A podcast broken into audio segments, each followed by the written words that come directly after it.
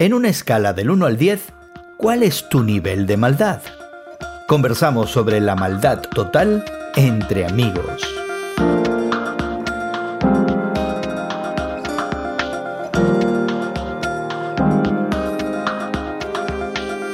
Gracias por acompañarnos entre amigos esta conversación semanal sobre la fe cristiana y el mundo contemporáneo que tenemos Guillermo Serrano, Elsa Masón y tu amigo Gerson García. Hoy conversamos sobre la total depravación del ser humano. Y no, no es una nota de exageración, sino un rubro de la teología tradicional protestante.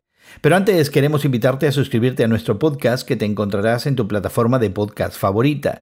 Nuestro podcast expande la conversación y te ofrece acceso a algunos de los recursos que la facilitan hoy. Te ofrecemos también más información al final de esta conversación. Hoy consideramos lo que en la teología protestante se conoce como la total depravación del ser humano. Y no, no es una exageración dramática que exalta la necesidad humana de Dios, es más bien un rubro teológico que se ha proclamado por siglos desde muchos púlpitos protestantes. Interesantemente, esta conversación nace de mi lectura personal hace unos días del libro de Génesis. Estaba leyendo la historia del diluvio, una historia compartida con diversas culturas ancestrales alrededor del mundo y casi siempre el resultado de la desaprobación de la deidad por algún tipo de acción humana reprochable, por lo menos según los dioses. Por ejemplo, en una de las más antiguas leyendas, el diluvio mesopotámico resulta de la molestia de la deidad porque los humanos le resultan molestos y ruidosos. En el caso de la antigua Grecia es Prometeo, al robar el fuego del Olimpo y dárselo a los seres humanos para crear civilización, el que acarrea ese desastre natural. En la cultura muisca, que ocupaba parte de la actual Colombia, los dioses juzgaron a los humanos por su codicia, ambición y egoísmo que produjo pobreza y lacras sociales. Así que la idea del castigo, con un tremendo diluvio como retribución al mal de los seres humanos, no es exclusiva de la tradición judeocristiana. Sin embargo, en el relato del Génesis, Guillermo y Elsa contiene un detalle muy revelador y eh, yo creo que también aterrador. Dice, y vio Jehová que la maldad de los hombres era mucha en la tierra, y que todo designio de los pensamientos del corazón de ellos era de continuo solamente el mal. Todo designio del corazón, todo designio de los pensamientos, de continuo solamente el mal, el mal solamente, continuamente, no ocasionalmente o de vez en cuando o alguna vez que otra, no, siempre inclinados al mal. ¿Cómo puedo refutar la palabra misma de Dios, verdad? Ni modo que digan, no, Gerson. No, no, no. Sí, pero no.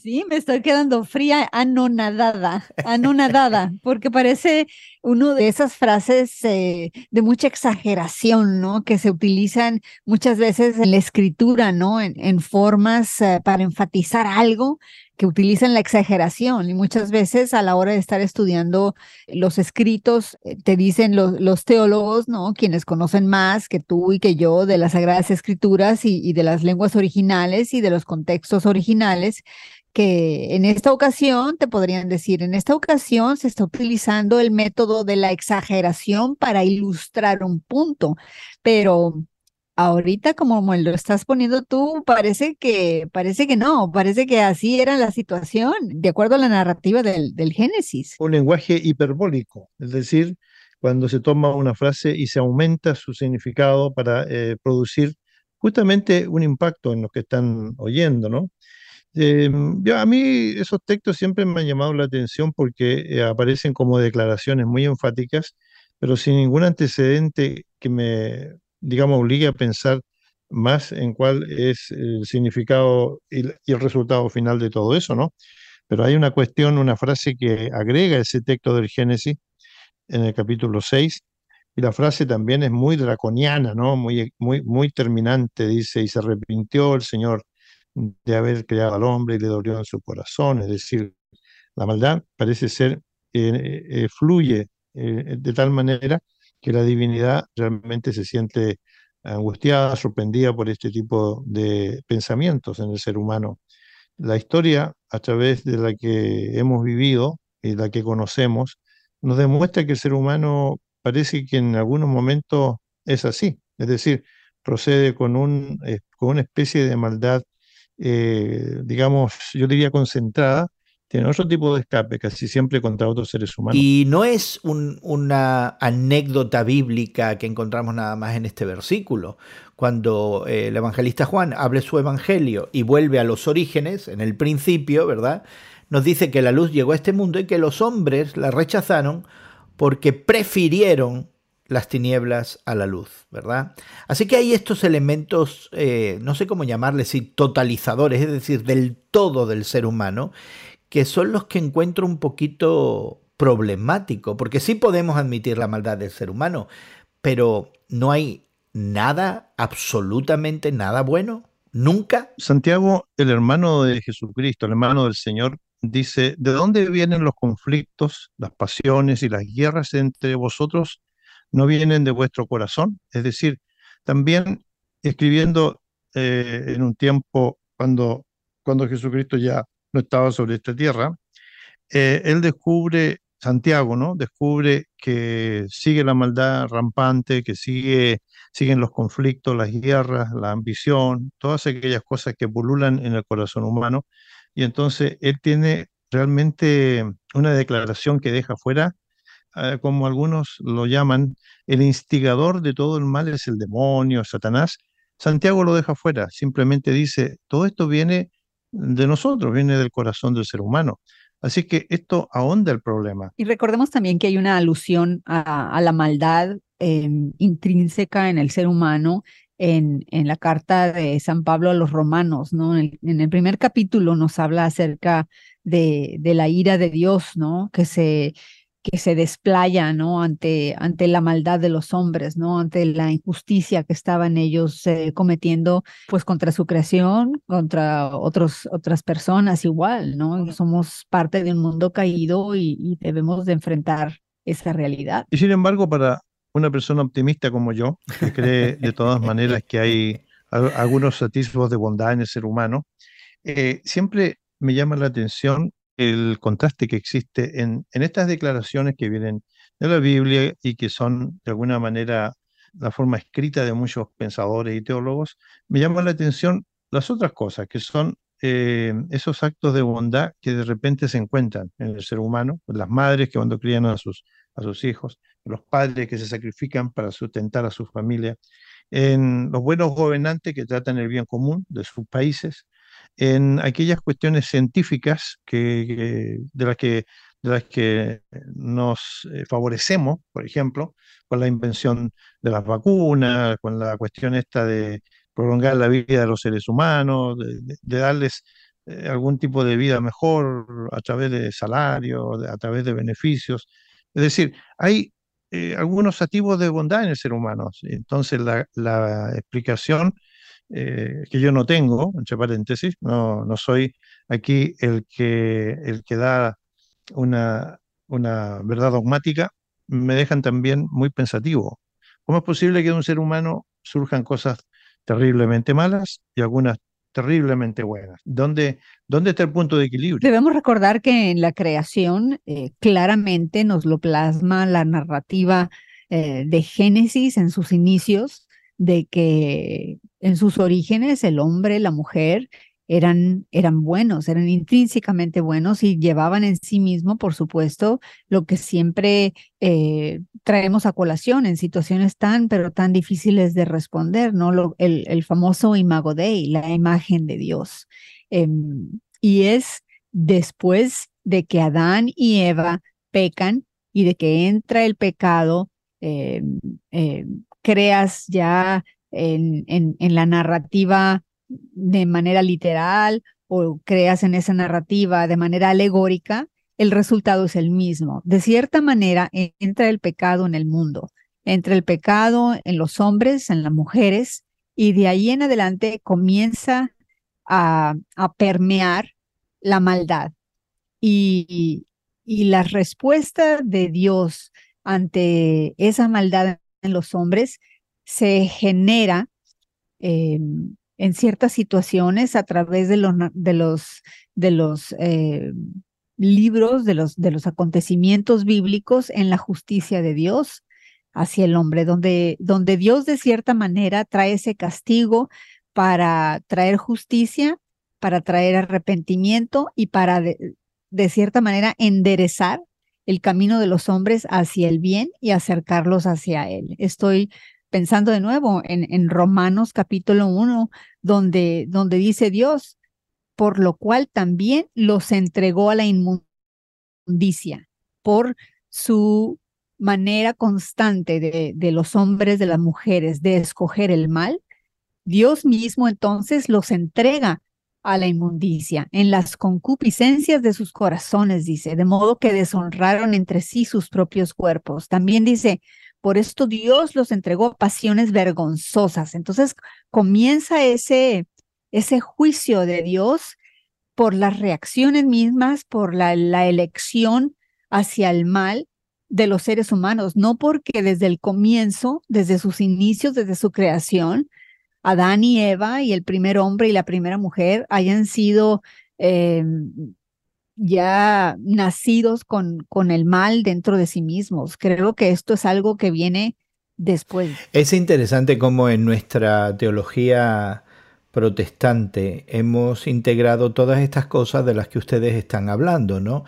Por ejemplo, hablamos de la total depravación humana, haciendo referencia a eso, al hecho de que no hay nada bueno en el corazón humano. Hemos hablado de la gracia común, ¿verdad? Como otro gran título a lo que nos decía Serrano, de que de pronto eh, reconocemos prácticamente que el ser humano tiene alguna habilidad de producir algo bueno. Y hablamos de la justicia de Dios y los designios de Dios y la retribución de Dios y eh, todas estas cuestiones que tienen que ver con el pago por nuestras faltas ante esta deidad que reclama una satisfacción. Así que hemos integrado toda esta conversación, ¿verdad?, acerca de la maldad humana Particularmente creo, y corrígeme si estoy equivocado, en la tradición protestante. No sé si otras ramas del cristianismo, eh, la Iglesia Ortodoxa, la Iglesia Católica, quizás eh, algunos movimientos eh, de carácter evangélico neocarismático en los últimos años, hayan integrado también todas estas cuestiones o tengan las mismas lecturas que de pronto pudiéramos tener alguno de nosotros, ¿no? Bueno, no tengo buenas noticias, Gerson. No tengo buenas noticias porque los movimientos protestantes evangélicos modernos de lo único que se preocupan es de pensar de un Dios tan bondadoso que siempre está dispuesto a concedernos todos los caprichos y la cuestión de la maldad no les preocupa mucho. La única iglesia que en alguna manera históricamente ha tratado de entender todo este fenómeno es la Iglesia Católica a través de la teología de Tomás de Aquino, que decía en su teología eh, o, o, que hacía una diferencia en cuanto a la teología especial y la teología natural, la revelación especial y natural, hablando de que en realidad habían como, como, como dos frentes en, en, la vida. Uno era lo que Dios decía y otro era lo que el ser humano también decía, en donde en algún momento se encuentran, el hombre se somete a la voluntad divina, pero también Dios le concede al hombre algunas gracias para que este hombre pueda resolver las situaciones de la vida. Es decir, es un enfoque, es una, una cosmovisión del ser humano, que es respetable, uno puede no estar de acuerdo con ello, y con los teólogos reformados y tradicionalistas decir, no, no, el hombre está totalmente en pecado y no tiene ningún resabio de bien, o puede decir, como lo, como lo dice Tomás de Aquino, bueno, el hombre está sumido en el pecado y a menos que la gracia de Dios influya en él, el hombre entonces es capaz también de hacer cosas buenas. Pero, pero en el fondo, hoy día, modernamente, nosotros nos encontramos con este gran problema de que tenemos sociedades modernas, países modernos, eh, con todas las cuestiones tecnológicas a su favor y que siguen pensando en, cómo destruir a otro ser humano, porque de otra manera no entenderíamos la carrera armamentista en que están metidos todos los países del mundo. Es decir, si, si, si queremos ser bondadosos con todos los seres humanos, ¿por qué tenemos que tener todo ese arsenal de cuestiones para destruir a otro ser humano? Es una pregunta, yo creo que bastante legítima, pero para la cual no hay respuesta, ¿no? Y, y, me pregunto también, Guillermo, si muchas de estas preguntas y respuestas tienen que ver con nuestra ubicación social, si prácticamente nuestra experiencia define nuestra actitud frente a la supuesta total depravación o maldad en términos absolutos del ser humano o el hecho de que el ser humano pudiera tener algo de bondad, como proclama la gracia común y como afirmaba Santo Tomás. Tienes razón, Gerson. Creo que dependiendo de nuestras circunstancias, de nuestras experiencias, de nuestra situación, de nuestra ubicación en, un determinado eh, lugar, a un determinado tiempo, puede ciertamente colorear nuestra visión de Dios pero también nuestra visión de los seres humanos y de nosotros mismos. Si estamos viviendo, por ejemplo, en, en un lugar de México eh, que está eh, siendo atacado, ¿verdad?, por distintas eh, bandas, ¿verdad?, de mafiosos tratando de, de, de, obtener soberanía sobre, sobre un lugar geográfico. Entonces, el ciudadano común y corriente, ¿verdad?, va a estar en medio de una lucha eh, de poderes entre lo malo y lo peor. Eh, y su visión de los seres humanos en ese momento va a ser de total depravedad. Eh, y, y, sus, sus oraciones, su visión de Dios van ciertamente a ser dictadas de acuerdo a esas experiencias. Y, y como bien lo mencionas, el, el, el, caso de una persona que esté viviendo eh, en una, una, situación más pacífica, de más control, de más orden en su vida, sus hijos están yendo a la escuela, puede pagar sus eh, gastos a fin de mes sin ningún problema, pues obviamente que va a tener una visión más... Uh, digamos, optimista, ¿no? Al estilo de Guillermo. Ya, yo creo, Guillermo, que deberías defenderte de esa acusación de ser un burgués optimista y positivo. La única excusa y la única explicación que tengo a ver. fueron las palabras de Jesús, cuando mirando a sus discípulos, que no entendían mucho de estas cosas, aunque se daban cuenta, sí, de la maldad y de la, y de la bondad, las dos cosas, eh, Jesús les dice, recuérdense una cosa, ustedes están en el mundo, pero no son del mundo. Es decir, Jesucristo plantea una cuestión ahí ética, una cuestión de necesidad que ellos tenían que ver y que tenían que decidir de, inmediatamente, es decir, o estaban con él o no estaban con él. Mm. Pero si el estar con él significaba seguirlo y entender su enseñanza y después eventualmente ir por el mundo y hacer muchas otras cosas, ellos tenían que entender que su calidad de vida y su estilo de vida tenía que ser diferente de la sociedad donde vivían.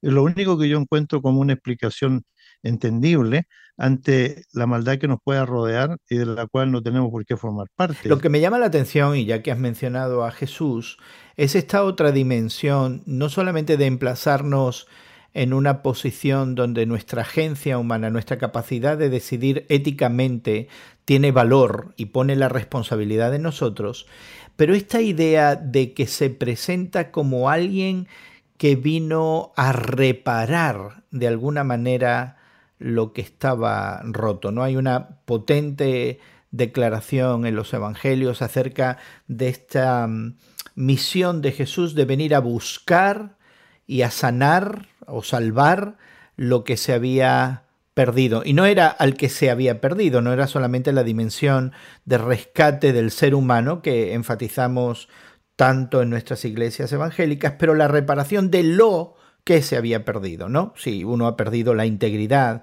uno ha perdido la dignidad humana, uno ha perdido la libertad física, uno ha perdido el respeto, ¿verdad? O sea, todo, todas estas cuestiones que tienen que ver con la pérdida de algo esencial, bueno y positivo para los seres humanos, por cuestiones individuales o sistémicas, ¿no? Y, este acto de reparación de lo roto.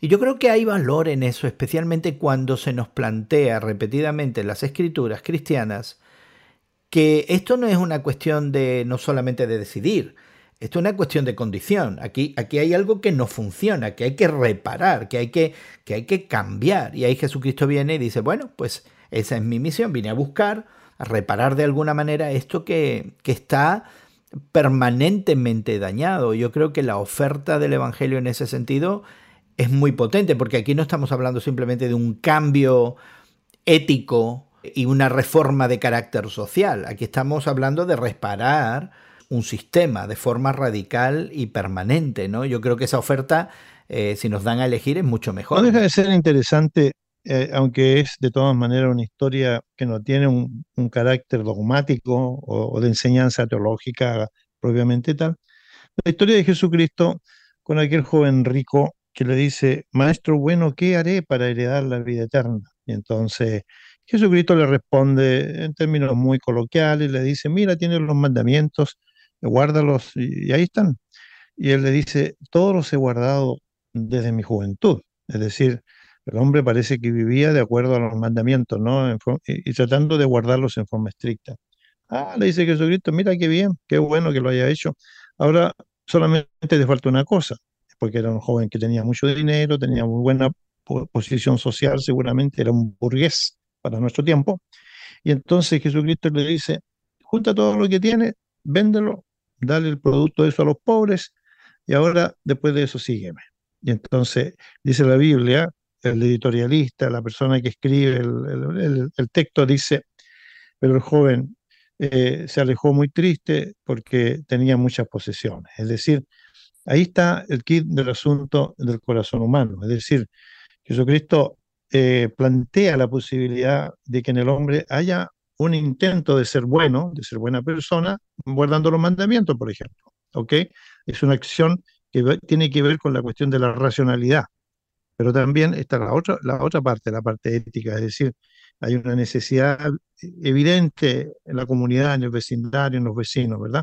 Una necesidad material. Y entonces Jesucristo le dice, bueno, pues agarra tus posesiones y distribúyela, vende, y entonces después de eso eres el discípulo mío, sígueme y todo ese tipo de cosas, para que seas la persona que tú quieres ser realmente, eh, ser bueno.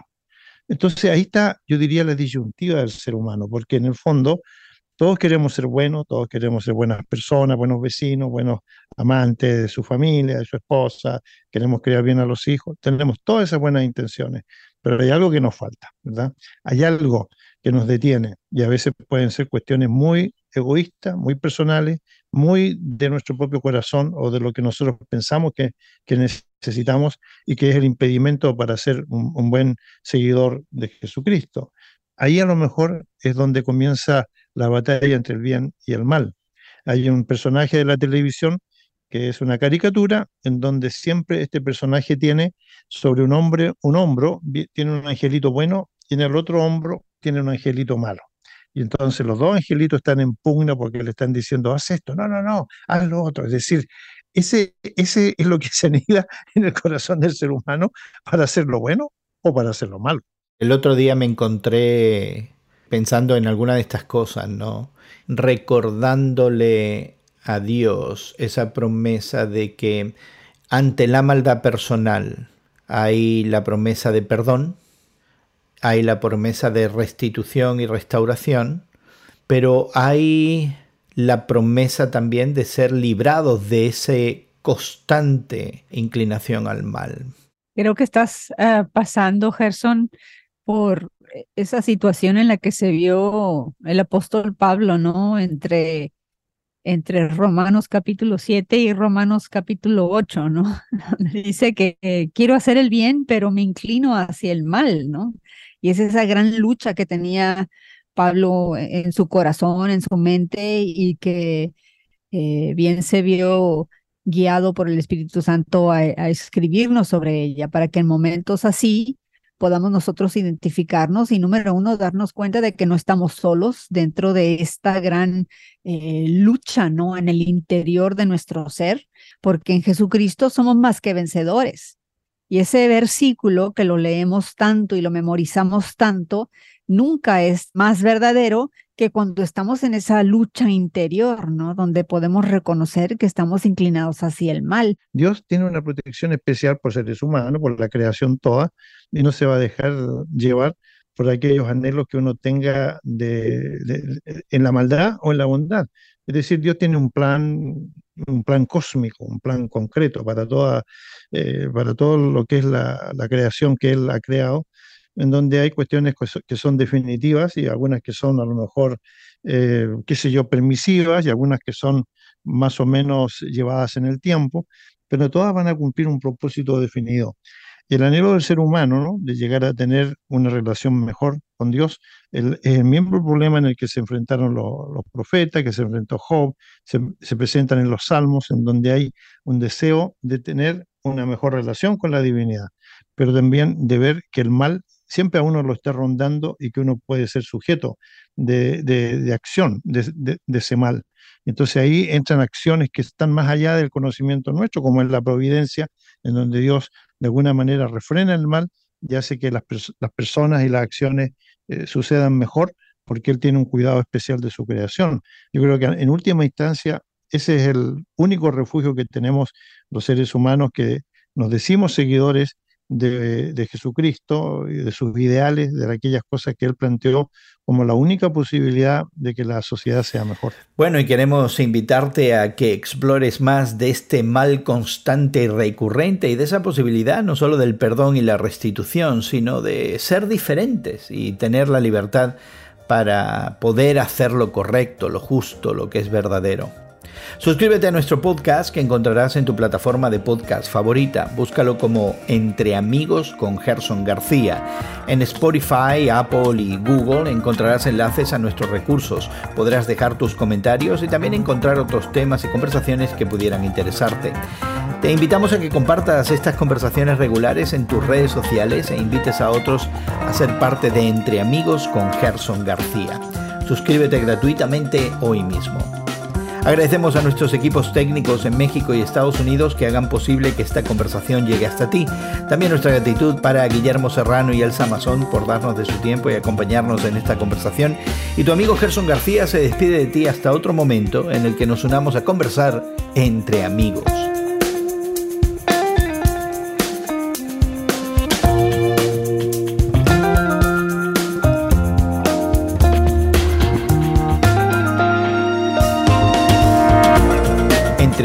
Es producido por Eventual Media y distribuido por Radio Moody para ministerioreforma.com.